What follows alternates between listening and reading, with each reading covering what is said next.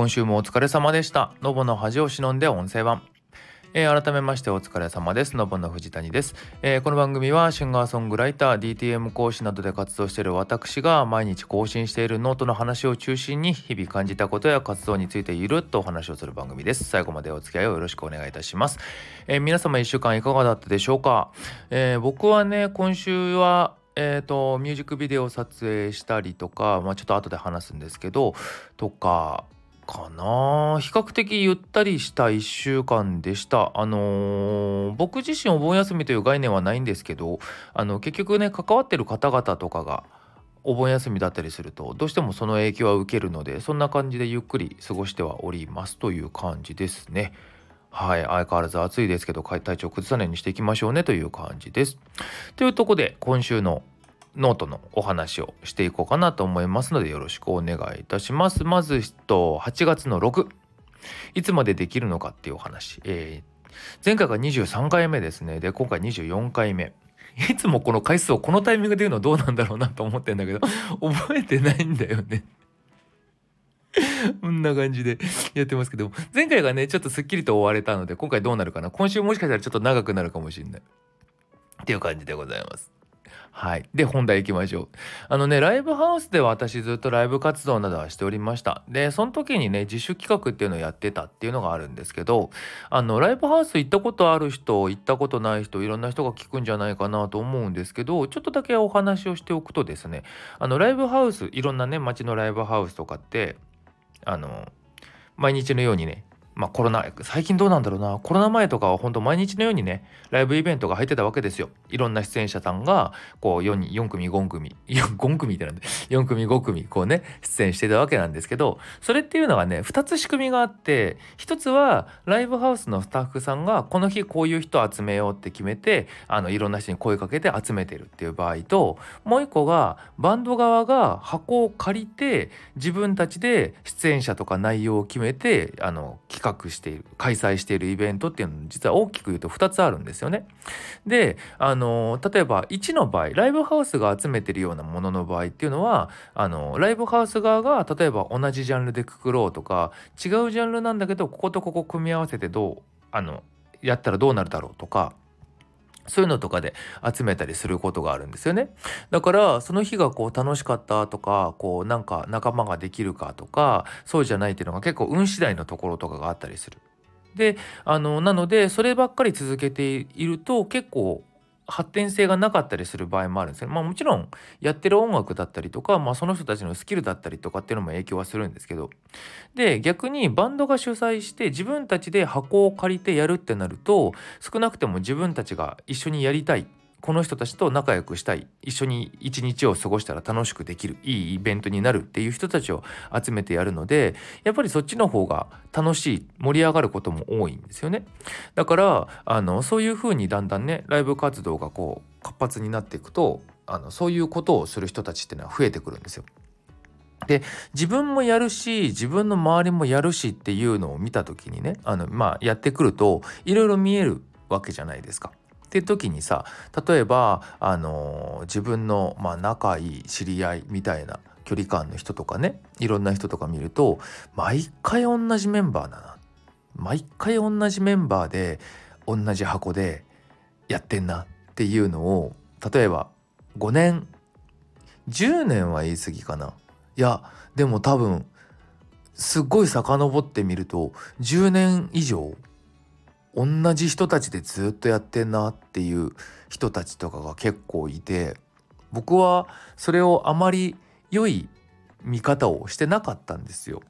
っていうのもやっぱりこう自分たちの活動だったりとか何かっていうのを発展させていきたいなとか変化させていきたいなって思うのね僕は。ってなった時にその同じ例えば何て言うんだろうな箱がライブハウスの規模が大きくなってたりとかあのもしくは、まあ、メンバーが入れ替わってるで入れ替わってるメンバーの中にこうどういう活動しているの人なのかなと見た時に変わってるみたいなのがあれば何らかの変化だとは思うんだけどあの出演者たちも同じ出演者でやってる会場も同じ会場っていう風になるとずっと同じことをしてるよねっていう風に見えてしまうのね僕には。だからあのずっと同じところで同じことやってんなって思って見ていた時期っていうのがあったんですよ。余計なお世話なんだけど要は自分だったらこうしたいなって思うこととちょっと違うなっていう風な見方をねずっとしてたんですよ。でこの間ふと久しぶりにこう SNS のこうタイムラインとかでイベントの告知が流れてるなと思って改めて見たんですよね。そしたらあの箱もそうだけどあのメンツもやっぱりあまり変わっていなかったんですよ。あんまり変わっていなかったんだけどちょっと見方を変えてというかもうなんか今となっては逆にすげえなって思い始めててっていうのもあの僕とかのこう、まあ、年代とかやってきた歴とかっていうとあの結構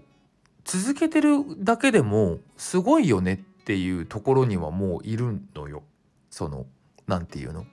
あの生活環境仕事もみんな変わるからさ音楽を続けてられないっていう状況になっちゃう人もいるわけですよ。例えばあの、まあ、20代から始めて304050ってどんどん年重ねていくとさそれこそ初めは、まあ、まず例えば10代で学生だったとするでしょ？でまずあの社会人になるっていうところであの一回バンドができなくなるっていう時期が来るんですよ。あの社畜になっちゃって会社が忙しくてみたいな感じで僕はあんまそれ理解できないタイプだったんだけど でそこから今度はこう純粋に年齢的な問題で続けるのどうかなってなる人たちがいる。で同じぐらいの時期に結婚して家庭を持つ。例えばそれがあの子供がいてもいなくてもなんだけど結婚するということで辞めなきゃいけないって人が出てくる。でもう少し経ってくると家族が調子が悪くなって家族の面倒を見なきゃいけない。介護だったりとかそういったことであの時間を使わなきゃいけないからできなくなるみたいな感じでこう何て言うの？ライフステージっていうんですかねそのそういうのが変わっていくタイミングでどんどんやっぱ続けられないっていう人たちって増えてくるんだよね。で特にここ3年4年とかはコロナっていうさまた別の状況もあってそれでまたそもそもライブをお休みしてライブ活動に戻ってないバンドとかもかなりいるんだよね。なのでそういうのがいる中であの今まだ続いてるってすげえことだなっていう風になっててでそれがね例えばバンド1個でも今話した状況で続かなくなることってあるわけですよ。それが一つのバンドが続いている。だけでも結構なもんなのに複数のバンドが続いててかつ同じことをやってるって逆にすげえなって思ったんだよね。なんか。その結局何て言うんだろうな。自分の考え方と同じではないからね、どっちがいい悪いとかではなくてただ僕とは相ま見えないなと思っていただけの話ではあるんだけどなんか時間の経ち方とか考え方の変化とかでその同じものを見た時の見え方はやっぱり変わっててそれは僕の考え方感覚も変わるからっていうのはあるんだけどっ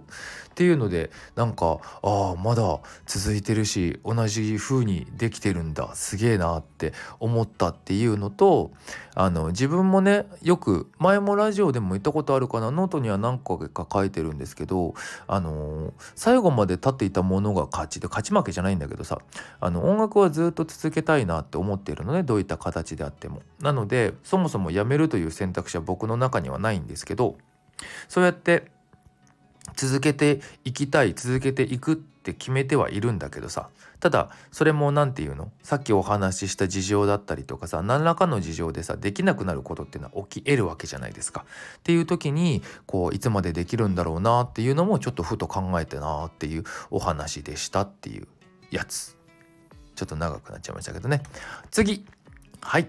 えー、っと、手際よく行きたいですな。これはですね、9日の前の日、だから8日の日に書いた日記なんですけど、もう日付変わって9日にはなってたんだけどね、この日あのミュージックビデオ撮影が決まってたんですよ。なので、そのための準備をしていたっていうやつ。結局、なんか、あの具体的に決めてなくって、その何て言うんだろうな、絵コンテを描いてこういう絵を撮ってこういうことを書いてっていうところまでの自分に知識と経験がないのでとりあえず曲はもちろんあるでそれに対するこう撮影する場所としてスタあのあこのスタジオ雰囲気いいなと思ったスタジオを押さえてあるあとはもう行って考えるしかないなみたいなところがあったんですよね。なので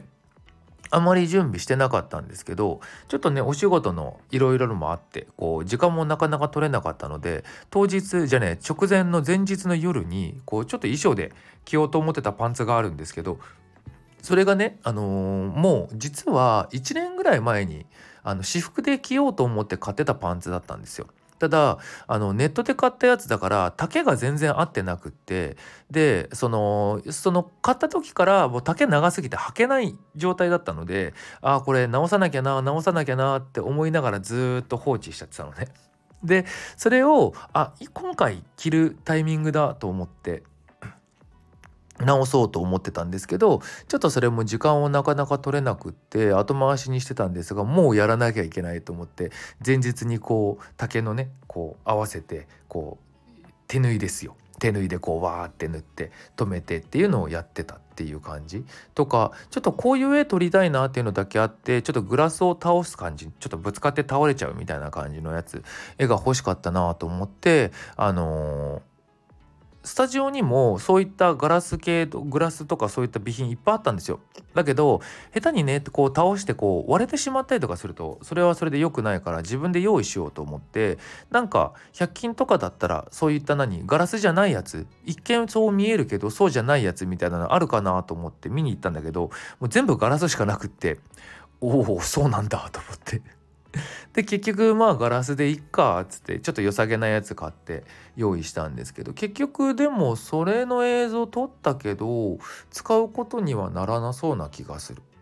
うんなんですけどまあそんな感じでねちょっとどうなるかなっていうドキドキを書いたのがこの日のお話でした。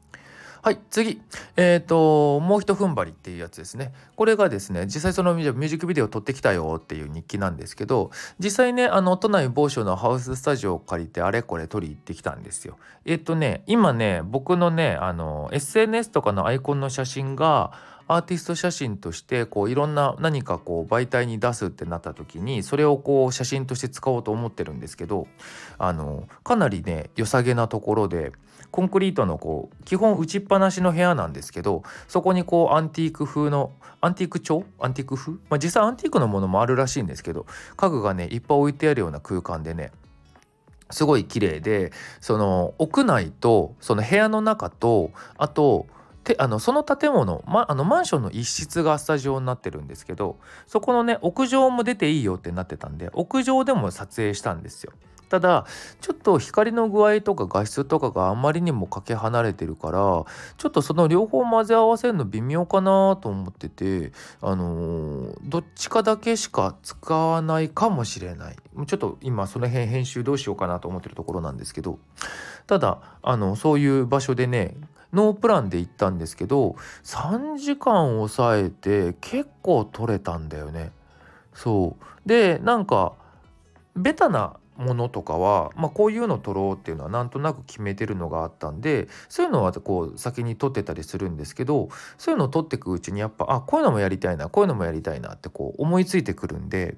であの撮影ねちょっとお手伝いいただいてる方いてそのカメラとか主にお願いしたんですけどそういうの人にこういうの撮りたいこういうの撮りたいって感じでこう撮ってもらったりとかしてて。あのなかなかね素材としてはたくさん集まったんですけどあのやっぱりね何だろうな結構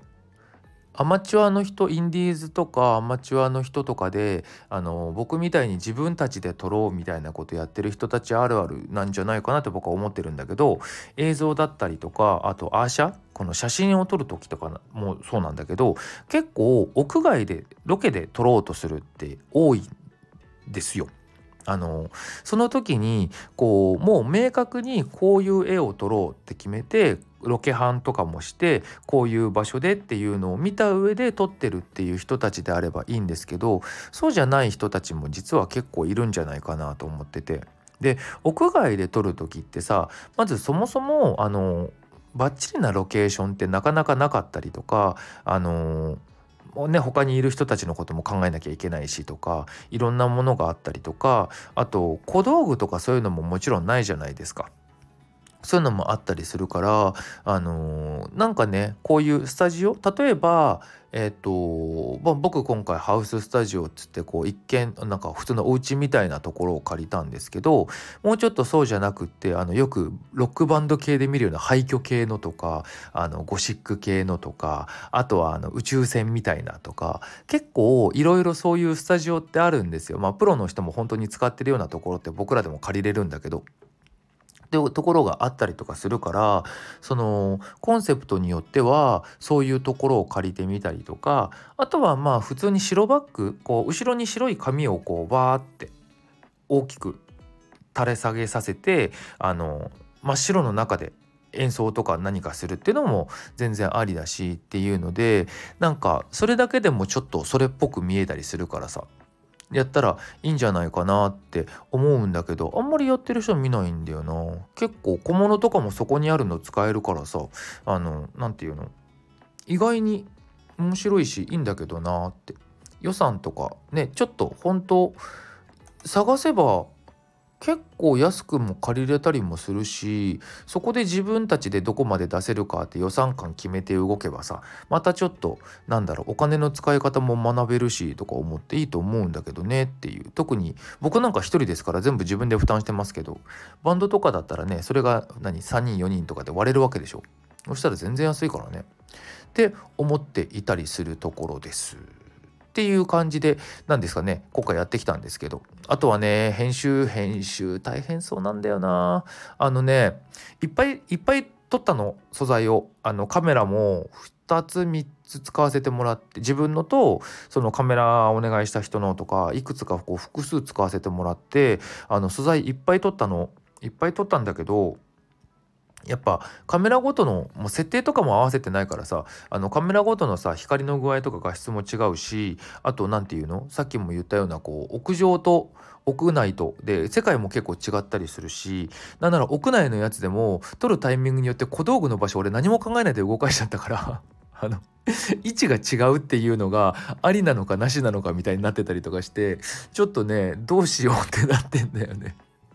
やっぱりこう何て言うのその世界をちゃんと知らない人がやるとこういうことになるんだなっていう問題がいくつか起きてて今回すごく学びました。あの置いてあるものはうかつに動かすな。動かしたらちゃんと戻せっていうのをすごい感じている。今日この頃でございます。そしてねこうやって自分の歌う歌を自分で作って自分が映る動画を自分で撮ってそれを自分で撮影あの編集して世に出すってもうなんかすげえな俺って思ったんだよね。撮ってる最中ちょっと面白くなっちゃったんだけど。ただ何て言うんでしょうね。なんか僕の場合世に出す時に音楽作ってあの映像とかもあって形にするっていうところまでがセットっていう感覚がやっぱりあるんですよね。でそれがまあ曲とかその時によって自分が出るのか自分じゃないのかっていうのはもちろんあるんだけど自分が出るって思ってこう作るってなったらもうこれをやるしかないからねあのしょうがないんですけどねっていう感じ。です。たまにねたまにというか編集とかだけ請け負ってくれてる人とかもたまにいたりするからさあの編集だけは何て言うの自分じゃない人にお願いするっていうのも手だなとは思ってるんだけどね。そうするとほら自分が思ってないところを切り抜いてくれたりとかするからさ。まあそれがあのそこがいいと思って切り抜いてくれてるのか単純に使いやすいと思って切り抜いてるのかわからないんだけど。そういうの見たいなっていうのもあったりもするしその分僕別のことで時間使えるからなって思ったりもするんだけどちょっと今回は自分でやろうかなと思ってたりはするっていうところですね。しかしこういう撮影系ってねこれ経験ない方はわからないかもしれないんですけどね。すげえ疲れるんだよね。あのただ映るだけなんですよ。ざっくり言ってしまえば。なんだけどなんかね変な疲れ方するんだよ。よくわからない全全身がね終わった後重くなるような疲れ方するの。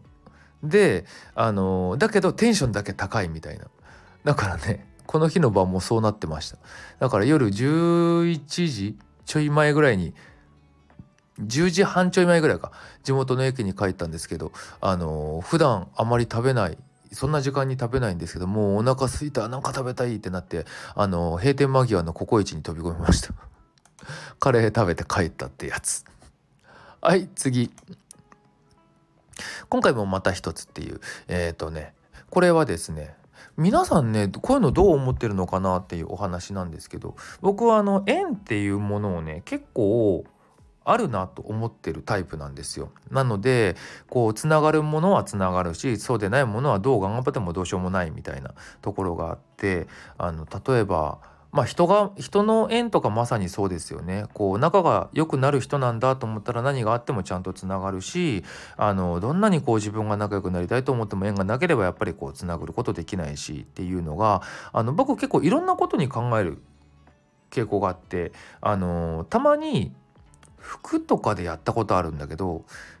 まあ好きな服がある。ちょっと欲しいなと思ったんだけどちょっとだけ迷う要素があったんですよね。っていう時にあの数日置くの。その何て言うの？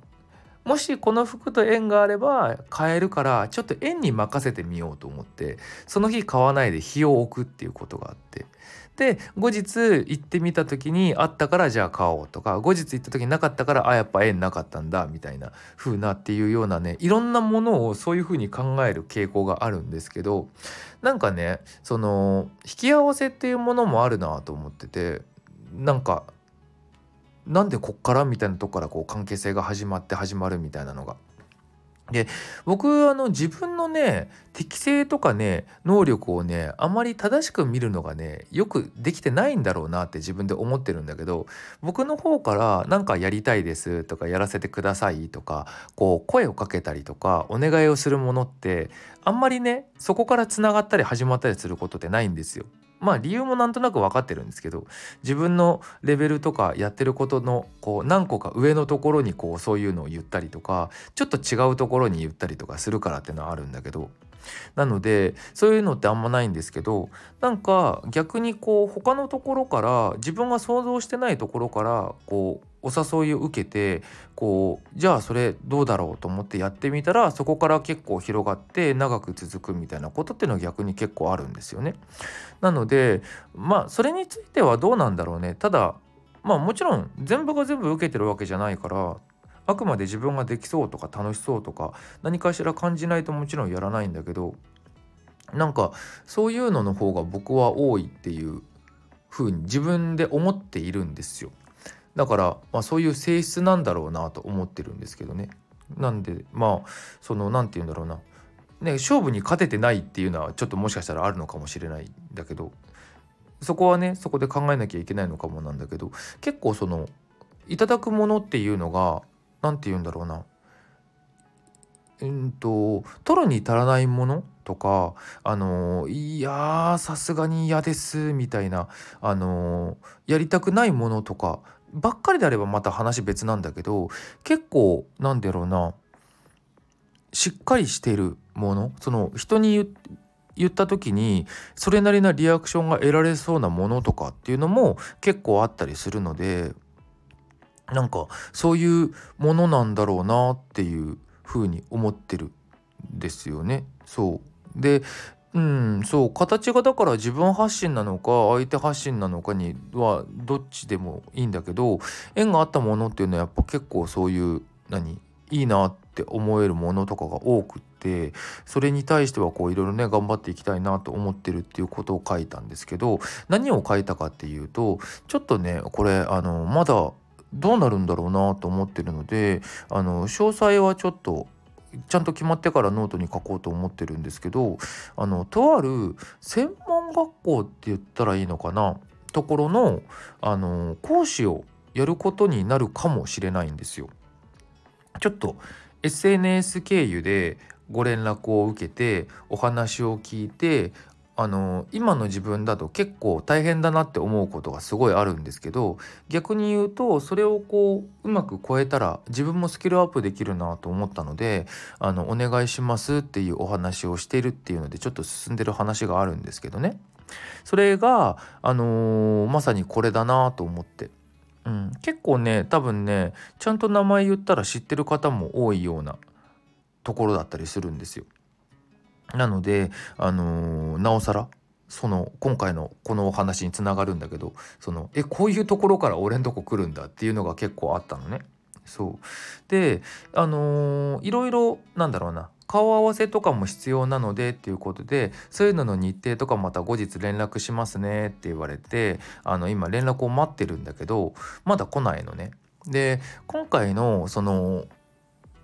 このお仕事について僕以外にも何人かお声がけしてあの集まってやるみたいな形になってるんだよ。だからその人たちがまだ集まってないのかなどうなのかなと思っててあのちょっと待ってるんだけど念のためあのどっかで一回いかがですかってお話は聞こうと思ってんだけどねすごいんだよだって履歴書とかさ職務経歴書とかさちょっと一応形として出してくれって言われるぐらいだからさあの翌日にもう作って出したんですよ僕。なのでちょっと心配モヤモヤしてるのだけどうにかしてくださいっていうところなんですけども あのそういったことがありましたっていうことでございますね。うん、なのでこれについてはあのまあ例えばこれを聞いてる方とかまあ何ノートだったり僕が SNS でこれを書いた時にあそうなんだじゃあ行くってなる人がどれぐらいいるかって言ったらおそらくほぼいないんですけどただこういうことやってるんだよっていうのを言ってる中の中でこう一個ちょっとなんだろうな一つ発展性のあるようなものが生まれそうな気がするんだよね。なのでちょっと楽しみだったりする。次。ありがたいことです。えー、8月10日の日記ですね。これはですね、あの、SNS で知り合ったね、大学生のね、ミックス誌の方とね、ご飯行ってきたんですよ、この日。で、それを書いたっていうことなんですけど、あの、大学4年生、今。で、も就活も終わって、就職も決まって、もうほぼ大学行かなくて済むぜ、みたいな感じになってる子らしいんですけど、あの、もともと音楽は、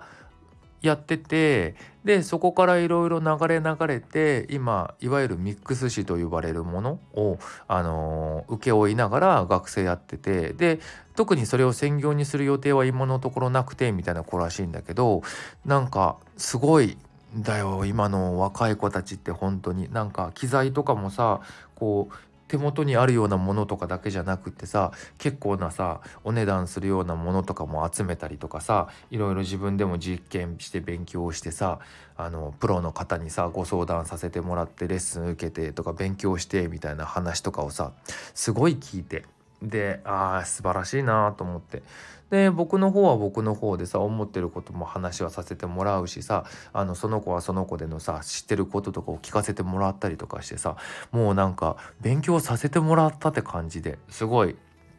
何て言うんだろうな面白かったんですよね。本当今の若い子たちまあこれってもう年代とか関係ないんだけどね結局やりたいことに対して突っ走ってる人って強いなって改めて思ったっていう感じかな。うん、そんなことがあってただ何て言うんだろうね。いろんな年代の人たちとこうやってお話しさせていただく機会があるっていうのは本当にありがたいことだなと改めて思ったっていうやつでした。次！11日とといですね。っていう。思わずねグッときてしまった話があって。あのちょうどねこの日ちょっとちょっと用があってこう立ち寄ったカフェがあったんですよ。でそこでこうちょっと店員さんとお話しした時にさラテアート作ってたのねその店員さんが。だからそれについてちょっとお話をした時にこう会話の流れで特に店員さんも多分何も考えてないのそのなんだろうないいことを言おうとした風でもないしもともと持ってたセリフみたいなそのよくいろんな人との会話の中で何度もこう使ってるような言葉っていう感じでもなくふと出た言葉でそのラテアートに対して時間が経つと消えてしまうアートって言ったのね。なんかその言葉がちょっとグッときちゃったんだよね。なんかその時はね内側で「あ素敵って思ったんだけど僕大体そういうのって結構本人に言っちゃうんだけど「今のいいじゃないですか」みたいなこと言っちゃうタイプなんだけどちょっとその日はね言えなくって内側でこうグッと飲み込んでしまったんだけどその時間が経つと消えてしまうアートっていう表現がねすっごい好きだったんだよね。その何て言うの？練習してさああいうのやるからさこう見た目としては同じように見えるものそのああ嬉しいって思えるクオリティのものっていうのはさ常にできるんだけどさやっぱり全く同じものって二度となくてさかつこう限られた時間で消え去ってしまうものってあのアートだよねと思って あのもちろん逆にずっと残り続けるアートもあるんだけどさその何て言うのどっちがどうとかじゃなくってそのねそのものがどういう性質のアートかっていうだけの話なんだけどそれでこうなんかその言葉がすごい残っててで音楽も実はそうなんだよねと思って。例えば音楽ってこう何か発信源があって発信された空気の振動を耳が捉えてあの感覚としてこう脳に入ってみたいな感じのものなんだけどさあの例えば生演奏ってまさにそうじゃないですか。そのもちろん音楽的な音符的な楽譜的な意味で言うと毎回同じ演奏をしようと思えばできるかもしれないけどそこにこうちょっとのこう力の入り具合とかさニュアンスとかさそういったものであの変化っていうのは絶対起きるわけなので同じことって起きないし録音物だってこうもちろんね再生すれば同じ音は流れるかもしれないけどその記録されたものっていうのはその時しか出せない音を記録しているわけなんですよ。なのであのー、そういったこともね含めて音楽ってもうこう時間が経つと消えてしまうアートの一つだよなって思ってなんかつながるとか思って素敵って急になったっていうだけのお話。なんか今日なんか俺生き生き喋ってるのここだけな気がするんだけど。いやこれねちょっと良い言葉だったのでねちょっと忘れたくないなと思って。っていうお話でした。最後。最後がね違うことしたい。最初にちょっとお話ししたのもあるんだけど僕はあの普段ねあの中学校ぐらい小学校の時からかあの少年野球というのをやってましてだいたい学校がない日これこの話前もしたことあるんだけどあの土日とか祝日とか休みの日はその野球チームの練習やってた。で中学校も部活はあったでしょ。で高校とかになると部活はやってないけどバイトしてたのででお盆休みで僕はあのやっぱあの何？そういうお盆休みとか要は人々が休んでる時に忙しくなるような仕事を選びがちだったので基本的にあのカレンダーの土日と赤い日とか青い日とか連休とかそういう時にあの世の中と一緒に休むっていう生活をほぼしたことがないんですよね。社会人時代もそうなんだけど。なのであのお盆休みとか関係ない世界にずっといたんですが今年なんか急に自覚したんですけどてかまあ今年からなんかそんな感じになった気がするんですけどちょうどそのまあ、カラオケの業務とかでお付き合いしてる会社とかがちょっとお盆休みで今週今月ってちょっと曲数少なかったりしてるんですよ。そういうのもあって何て言うの？あの今比較的ゆとりのある時間が過ごせてるんですよね。もちろんその間に制作とか別のことやってんだけどさ。っていうのでなんだろうなゆったりできてしまっててあの逆にちょっと出かけたいってなり始めちゃって ただ多分お盆休み今日ぐらいで終わってあの何つうの？また元に戻っちゃうから結局何もしないまま終わるんだけどなんか映画だったりとか、まあ、美術館とか的なものとかなんかそういうちょっと違うジャンルのこう刺激を受けたいなって急に思い始めてて。ただね外出んの暑いしさ夏休みで混んでるしさってなると、うん、いいかなってなっちゃうんだけどね。そう。だからなんかやりたいなと思って。あとうちの近くでこうちょっと気になってるカフェがあって。あのお花屋さん兼カフェなんですけどそことかも行きたいなとか思ったりするんですがなんか違うことやりたいんだよな。今日が最後のチャンスなんだよな。でも今日夕方にレッスンあるからで今これ撮ってるでしょ。でその間でやるってなるとバタバタしちゃうしな。結局うちで編集とかしてるんだろうな。っていうお話でした。新曲も着々とまた新しいもの進んでおります。っていう感じでその今回 MV 作ってるやつは、えっと、9月の20日にリリースしますまた細かいことは後日あのお話ししようかなと思っておりますっていう感じですねはい。じゃあ今月は、今月じゃない、今週はこんな感じかな。なんかちょっとまた、あの、頭回ってない状態で喋ってしまったので、ちょっと聞き苦しかったらごめんなさいっていうお詫びを最後にするっていう謎のやつですけども、35分ぐらいでございました。はい。という感じでね、あの、またいろいろ音楽活動特に自己表現の方を強めて動いていこうと思っておりますので例えばあのこんな曲作ってほしいとかあのライブのお誘いとかお待ちしております。あとラジオでねこんなお話ししてほしいとか感想とかそういったものとかをねいただけると嬉しいかなと思っております。前回ねあのー、このラジオの最後にねリアクションが欲しいって もう僕が心の叫びをしたらあの YouTube に上げてる方でコメントいただいたりしました。本当ありがとうございます。結構こういうのがあるだけでもあやってる意味があるんだって思えたりもするのでよかったらそういうねあの感想とか聞かせてくれると本当に嬉しいと思っております。ということであの今日はこの辺にしておきましょう。来週も頑張っていきましょう。それではまた。